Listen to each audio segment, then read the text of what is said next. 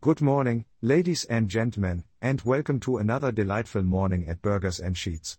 I am your ever adventurous host Andy van Helsing, and joining me as always is the excessive, epic bearded Casey. Greetings, dear listeners. I must say, Andy, your enthusiasm is contagious on this fine Wednesday morning. What's got you buzzing with energy today? Ah, Casey, my friend, the winds of curiosity have blown something intriguing our way.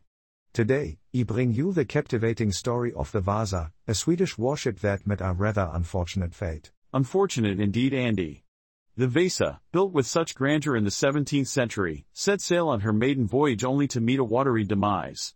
It's a tale that has puzzled historians for centuries. Indeed, Casey. Picture this a magnificent vessel, towering high above the waves, ready to defend the Swedish crown with its mighty cannons. But alas, it sank a mere 1,300 meters into her voyage. How is that even possible? Well, Andy, it turns out that the Vasa was, in fact, a victim of its own grandiosity. The ship was built with a top-heavy design, boasting several tiers of cannons, thus unsettling her stability. A classic case of overdoing it, Casey. But that's not all. Did you know that the Vasa was exquisitely adorned with sculptures and carvings, making her the most lavishly decorated warship of her time? Absolutely Andy. The attention to detail was unparalleled. But funnily enough, these extravagant decorations actually made the ship even more vulnerable. The added weight put her at an even greater risk of capsizing. It's as if the Vasa was destined for failure right from the start, Casey. Despite the ship's untimely end, though, it did serve as a treasure trove of historical artifacts once it was discovered and salvaged. That's right, Andy.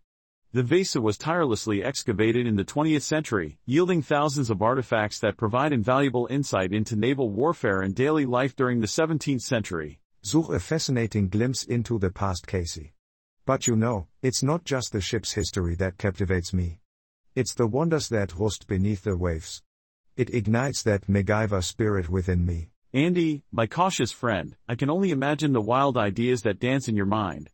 But do remember, diving into the depths to salvage a centuries old ship is no easy task. Perhaps, leave it to the professionals? Ah, Casey, where's the thrill in that?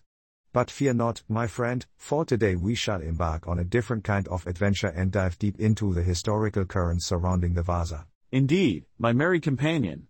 Together, we shall navigate through the annals of time, unearthing tales of bravery, craftsmanship, and the perils of grand ambition. Dear listeners, thank you for joining us on this exploration into the depths of the Vasa's history. We invite you to share and subscribe so that you never miss an episode of Burgers and Sheets, where pizza, burgers, and historical wonders collide. And before we depart, as is our custom, here's a trivia tidbit for you all. Did you know that the Vasa Museum, where the ship is now housed in Stockholm, attracts over a million visitors each year? Now, that's a testament to the enduring allure of maritime history.